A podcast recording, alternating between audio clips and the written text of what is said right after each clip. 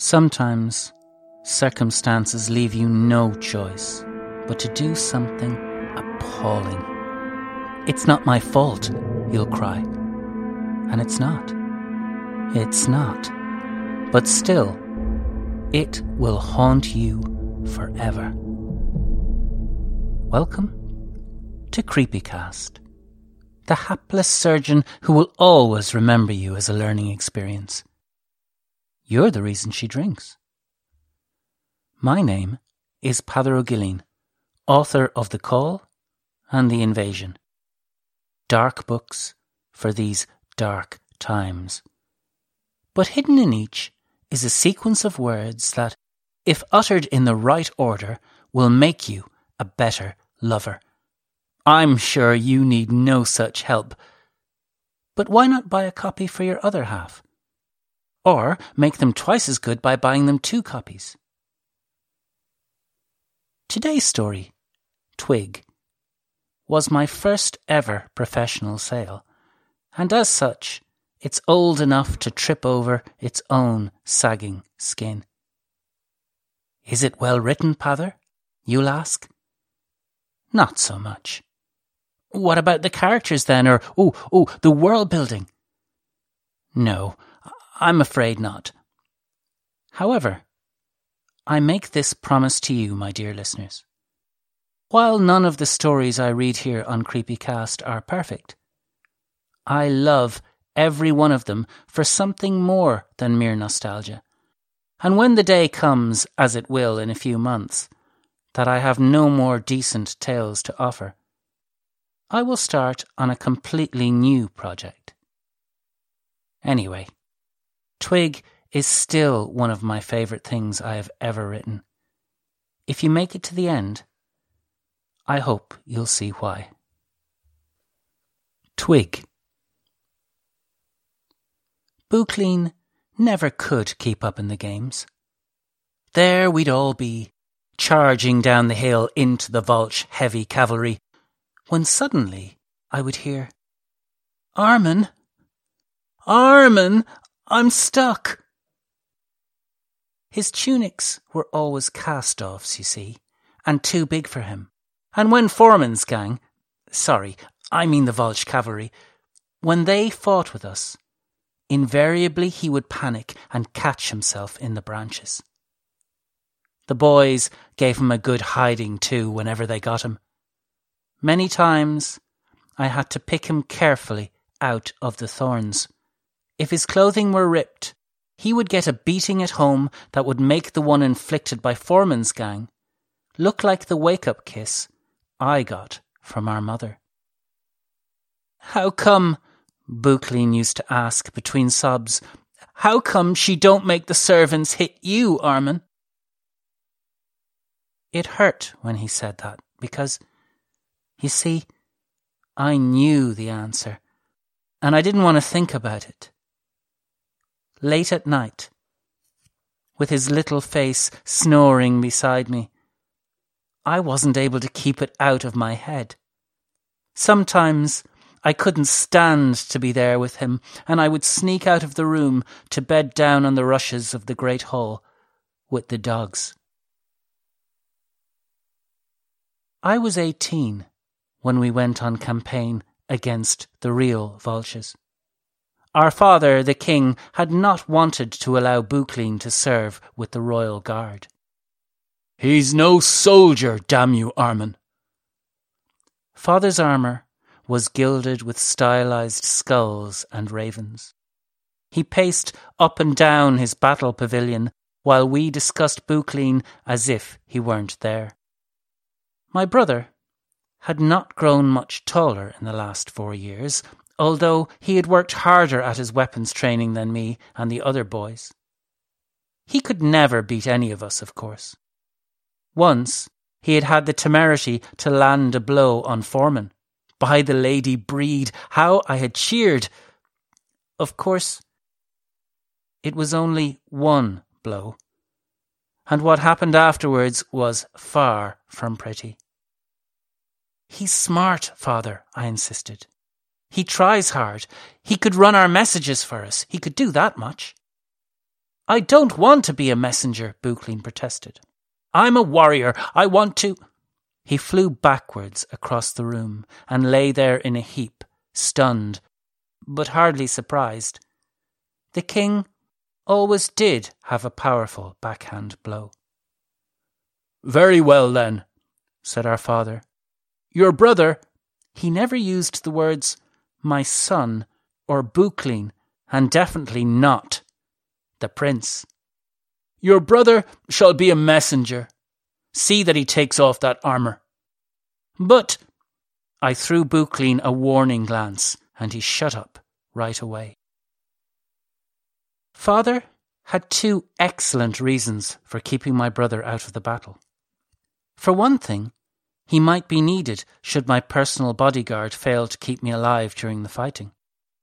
For another, if by a miracle he were to survive a real skirmish and to draw blood, well, by law, he would be a man and entitled to marry, and that, above all else, must never be allowed to happen.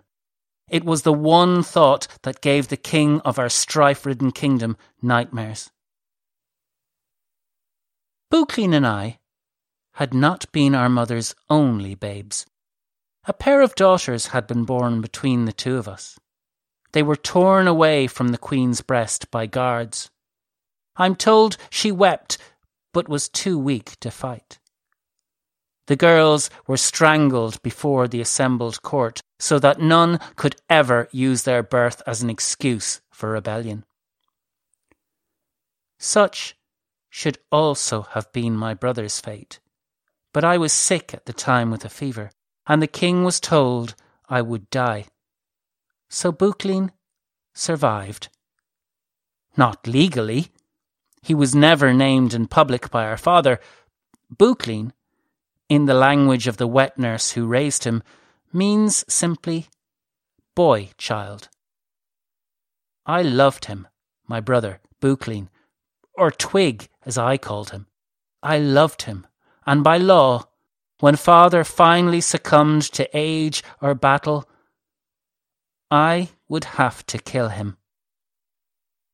So, that day, as I pleaded for him to be allowed to fight, I think part of me was hoping he would die there. Honourably, of course, at the hands of a Volch upon whom I could avenge myself. But he had to die, poor twig, for I was certain that I would never have the courage to kill him myself. The muster horns sounded loud over the hill where we had camped. The morning air chilled our bones, and a damp mist clung about the tents. Serfs in boiled leather trudged in grim lines towards the regiments of their owners, fear written all over their simple faces. I smiled to myself, but this was not courage. I simply did not believe in my heart that this day the games were for real, that I would see my friends hacked to pieces around me, that I would charge into an army of men who would be rewarded beyond their wildest dreams if only they could leave the field of battle with my head. I found myself surrounded by my honour guard. Their horses were painted in designs familiar to me since childhood, swirls for the men of the East, blue lightnings for my mother's family, black ravens for ours. Even without the designs, I would have recognized these men anywhere in any guise. Many had been my teachers in arms, others, lifelong companions. I knew the way each of them moved better than I knew their faces. Foreman, who tormented my brother, was there. I hated him, of course. But he was the most skilful fighter of us all. He nudged his horse alongside mine. Was it you, Prince Arman, he said, gave permission for a woman to fight among us? I was confused. He pointed away to the right, where Buchlin's horse was emerging from the mist. The men all laughed, and I had to fight to control my anger. Yes, I said, I gave you such permission, Lady Foreman, for I knew your shrieks would terrify the enemy. The bully was forced to laugh at my insult. For if he took offence, he would be obliged to challenge me, and father would have had him killed for it. Buchlin did not come over to join us. Instead, his horse moved in parallel with ours towards the line of battle.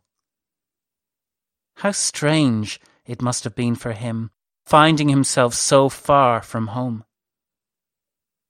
He was never allowed out of the castle without an escort. Father wanted to keep him close until the time came for him to die, or, in the event of an accident, to take my place. The sun was beginning to rise, burning off the mist. There were foot soldiers everywhere around us now. They moved out of our way, some of them saluting, some glaring resentfully, as is the way of cowardly peasants everywhere. I blessed all of them regardless, and this seemed to win me some friends among them. The numbers underfoot began to rise, and our progress towards the front was slowed considerably. We were obliged to keep our lances pointed upwards at all times. I lost sight of Buchlin in the press. Crowds used to frighten him when we were younger. Almost everything did. He couldn't bear to be separated from me. His long sleeves, his lack of name and formal protection made him an easy target. At times, he was three years younger, remember, I had to chase him away so that I could play properly with my peers. Once, I even threw stones at him. In the end, he used to follow me anyway, but at a distance. It became a comfort for me to hear him trying to clump along silently behind me in his over large boots, his clothing catching on every splinter. As we grew older, our friendship became more complicated. We spoke more deeply, but spent more time apart. He passed hours alone in the library reading, Breed knows what. He hired an old mercenary to give him extra lessons in combat. Many a time, returning from a banquet, I would meet him staggering into his quarters after a training session, covered in sweat and bruises. We would have wine together then, and I would talk about the ladies of the court, the latest entertainers. Why don't you come along, brother? There's a new juggler down there that. I can't, Armin, he always said. I need to train. It was just an excuse, of course.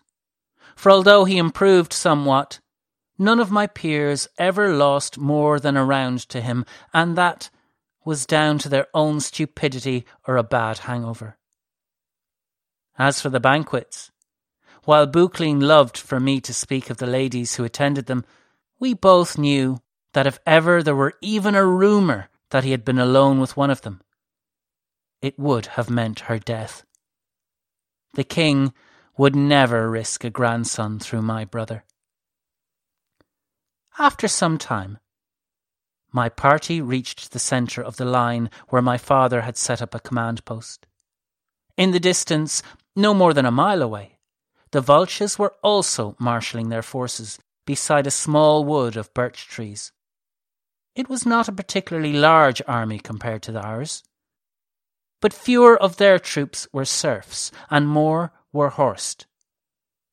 The Volches prided themselves on having the greatest civilization in the world. Maybe it was true, but we knew such wealth that they had had been built on the theft of lands that were not theirs. The gold leaf that bedecked their temples had been mined by three separate races of people, once famous for their learning.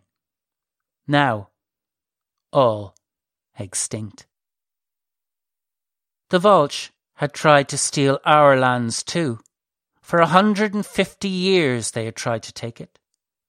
Sometimes, like today, when their northern frontiers were at peace, they sent armies to harry us.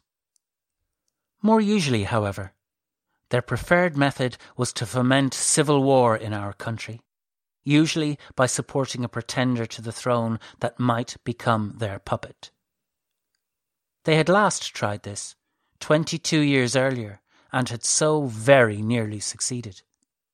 Nowadays, as their empire grew ever stronger, my father rightly believed that any form of civil strife whatsoever would weaken us to the point where the vultures might take us inside a month. More horns sounded. Our own troops were ready now. I dismounted and walked over towards the king. Old Cronin says the army is a small one for them, father. Have they units in the trees below, do you think? The scouts say not. He seemed relaxed. They may have another army coming in through the western passes, but if they do, they'll have to lay siege to Castle Oyer, and that'll give us all the time we need to get back after we win here. We both grinned at that. We had the same grin, not like Buchlin. The Volch camp followers began to light fires behind their army. Trails of dark smoke rose into the sky, billows of it rising at what almost seems like deliberate intervals. Never seen that before, said father's old priest, Olin. Magic? he wondered. Ours is better, if it is. And then my father gave a sign. Horns sounded three times, long blasts. My gelding knew the signal. We sprang forward together, but then I pulled him back sharply. There would be no charging from this distance. The armies began to close the gap between themselves. Ours to the sound of drums, theirs to the wailing of pipes. I began to distinguish individuals from the mass of enemies. Men like ourselves on horseback, their mounts painted with strange designs eyes, hands, and teeth, flowers, the hair of a maiden. Another signal. The sky filled with thunderclouds as the priests on either side prepared to strike at each other with bolts of lightning. Arrows began to rise into the air behind us, and suddenly we were off, chasing after them let me be an arrow, Lady Breed, I prayed. The blood of my enemies I spill for you this day. We sped forward, lances lowered, crashing into the Volch cavalry. My lance splintered on a shield. My enemy's weapon, by a special favour of the goddess, missed me completely. Bodies collided around me. Men lost their seat, were trampled under hooves. Others were blasted by stray bolts from the priests. I threw away my useless lance and grabbed my mace. Get back, you idiot! Somebody screamed at me. It was old Cronin. He drove his horse into mine, forcing me away from the action, allowing the rest of my bodyguard to get between me and the enemy. Soon, my friends had me surrounded, and they led me through the battle in a bubble of protection, frustrating my every effort to get involved. I saw everything blood and pain. I saw Foreman kill again and again to keep me safe. And I was jealous, for he was now legally a man. I saw old Cronin pulled from his horse by enemy peasants. I wanted to ride to his aid. Breed knows how I wanted to, but the others would not let me. In armour such as ours, a knight is helpless once he loses his footing. I saw old Cronin lying on his back through a gap in the fighting. Somebody put a dagger through the eye slit of his helm, and that was that. So simple and so quick. For the first time, imagining him lying there, his total helplessness Suddenly I was terrified. Not of the enemy knights, mounted like ourselves, who would swing and miss and curse, but of the teeming, efficient peasants who knew what it was to stick a pig on the eve of a festival. We rode about the field, pushed here and there by the tides of battle, never really sure what was going on, never knowing who was winning or losing. Eventually, we paused for breath by a small stream in the lee of a hill.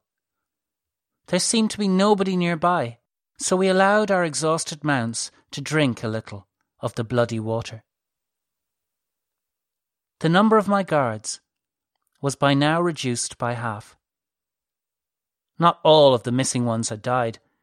Some had been forced to retire honourably through the loss of a mount, or because of wounds suffered. Others had simply been separated from us by the press of the fighting and might even now be looking to rejoin us. Poor old Cronin, eh? said Foreman. I told him that nag of his was no good. Nobody replied. There seemed to be nothing to say. I heard the sound of a deep horn blasting across the field. Volch signal, somebody said excitedly. It's the retreat. That's the Volch retreat. We cheered. But then we heard the rapid rumble of a great many hoofbeats approaching. Around the hill came the remnants of the Volch cavalry. There were far too many for us to handle, and they were already moving at speed, whereas we were at a standstill and facing the wrong direction for retreat.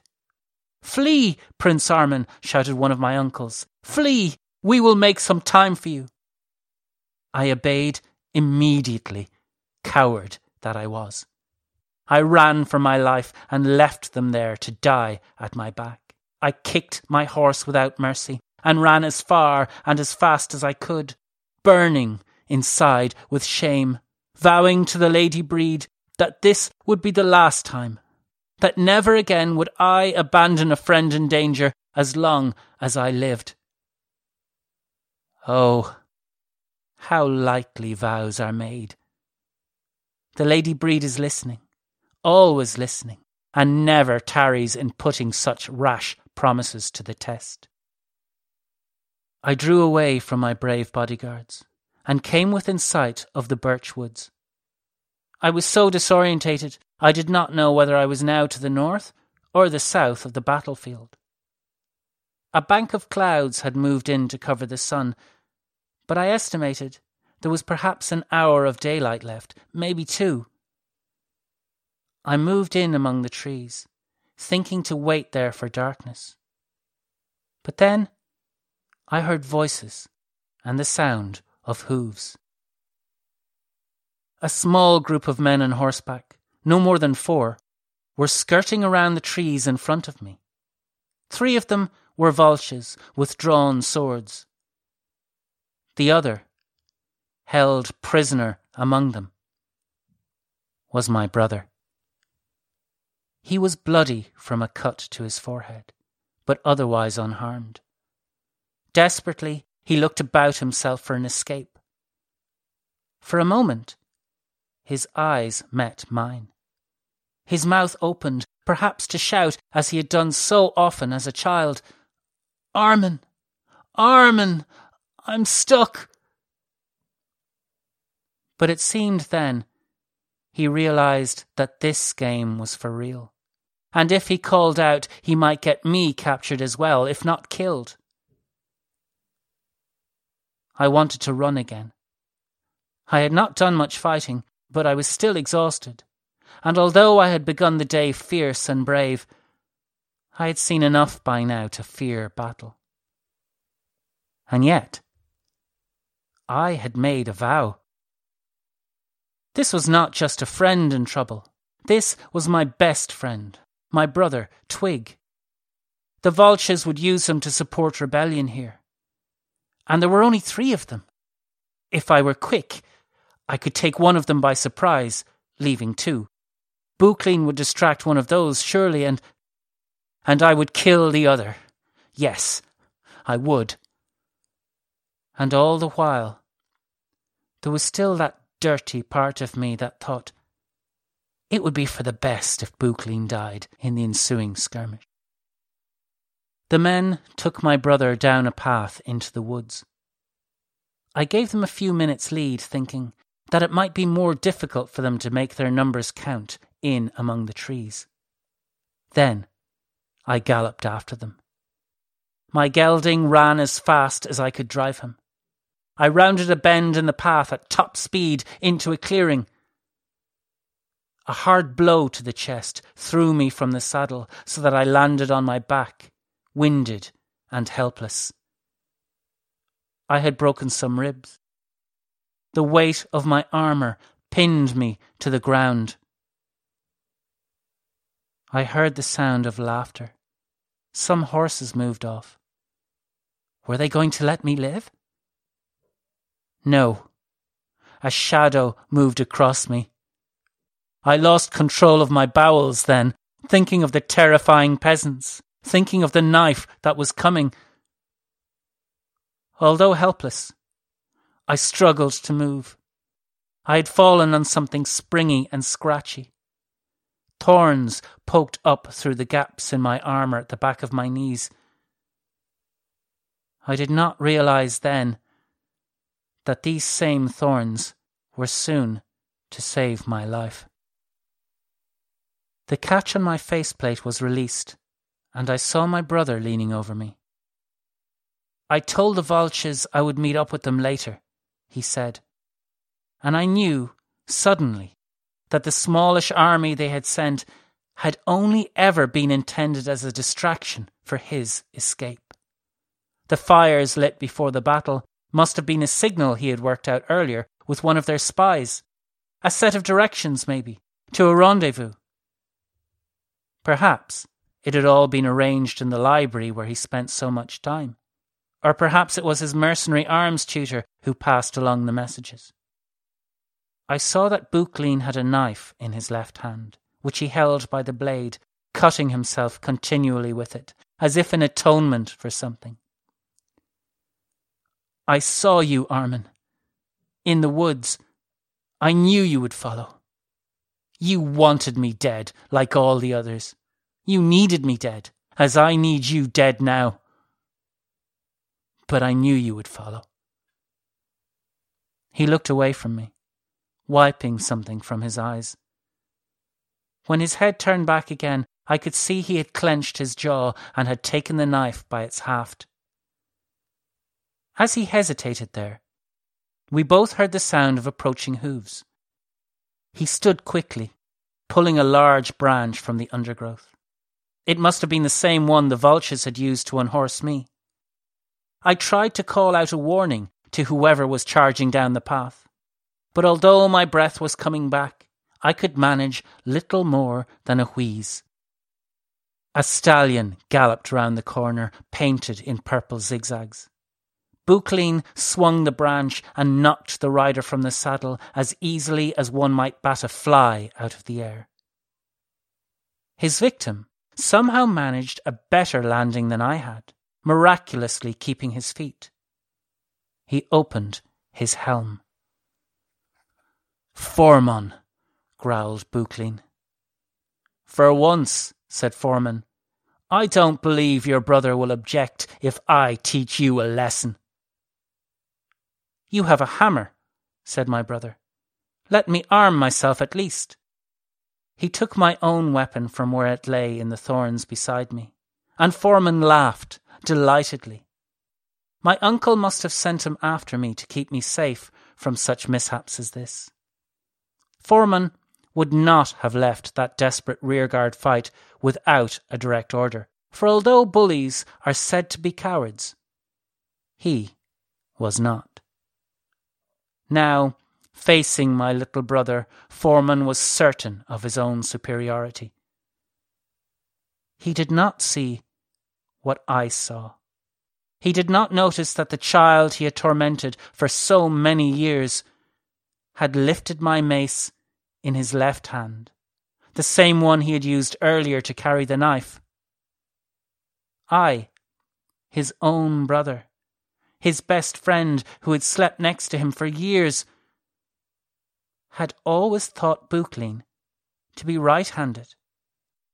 I had always wondered how someone who had studied warcraft so long and so hard could be so awkward at the haft of a sword. But now I knew. It was almost funny, left handed. They circled each other for a few seconds. Foreman swung, and Buchlin moved faster than I've ever seen a human being move before or since. He dived under the bully's hammer, popped up behind him, and smashed in the back of Foreman's skull. Buchlin came back towards me. I was trying desperately to sit up. The pain in my ribs was almost unbearable. My armour seemed heavier than it ever had before, and the thorns kept a firm hold of my cloak, making it almost impossible to rise. Forgive me, big brother, he whispered as he knelt beside me.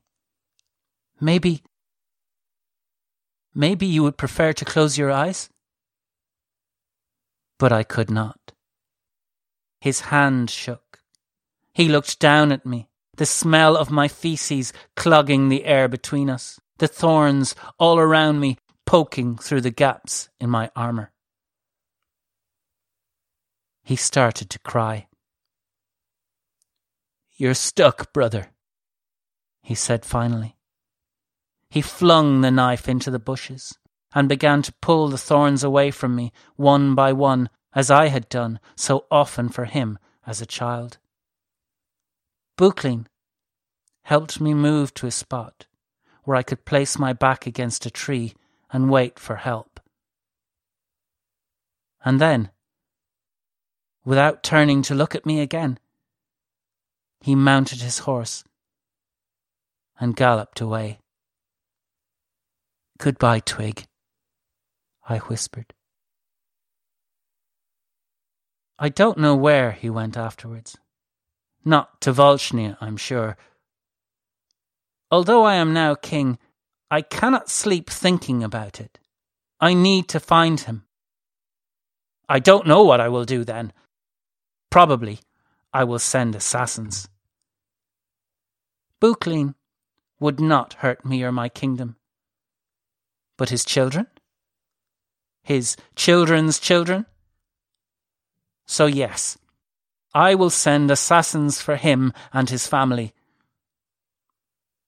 Or maybe a messenger instead. To beg him to come home. To rule beside me or above me if that's what he wants. Yes. Sometimes I honestly believe I could send such a message and mean it. The end. So there we have it. Another episode. I would like to thank the people who left me nice reviews. Thank you very much. You are absolutely wonderful people. I would like to apologise as well. This is an apology to all of you for the frog in my throat. Not much I can do about it for now, but hopefully next time it'll have cleared away and you'll be listening once again to the amazingly resonant, powerful voice of a born orator and leader of states and peoples and entire continents. Until then, thank you so much for listening, and I'll talk to you soon. Take care. Bye.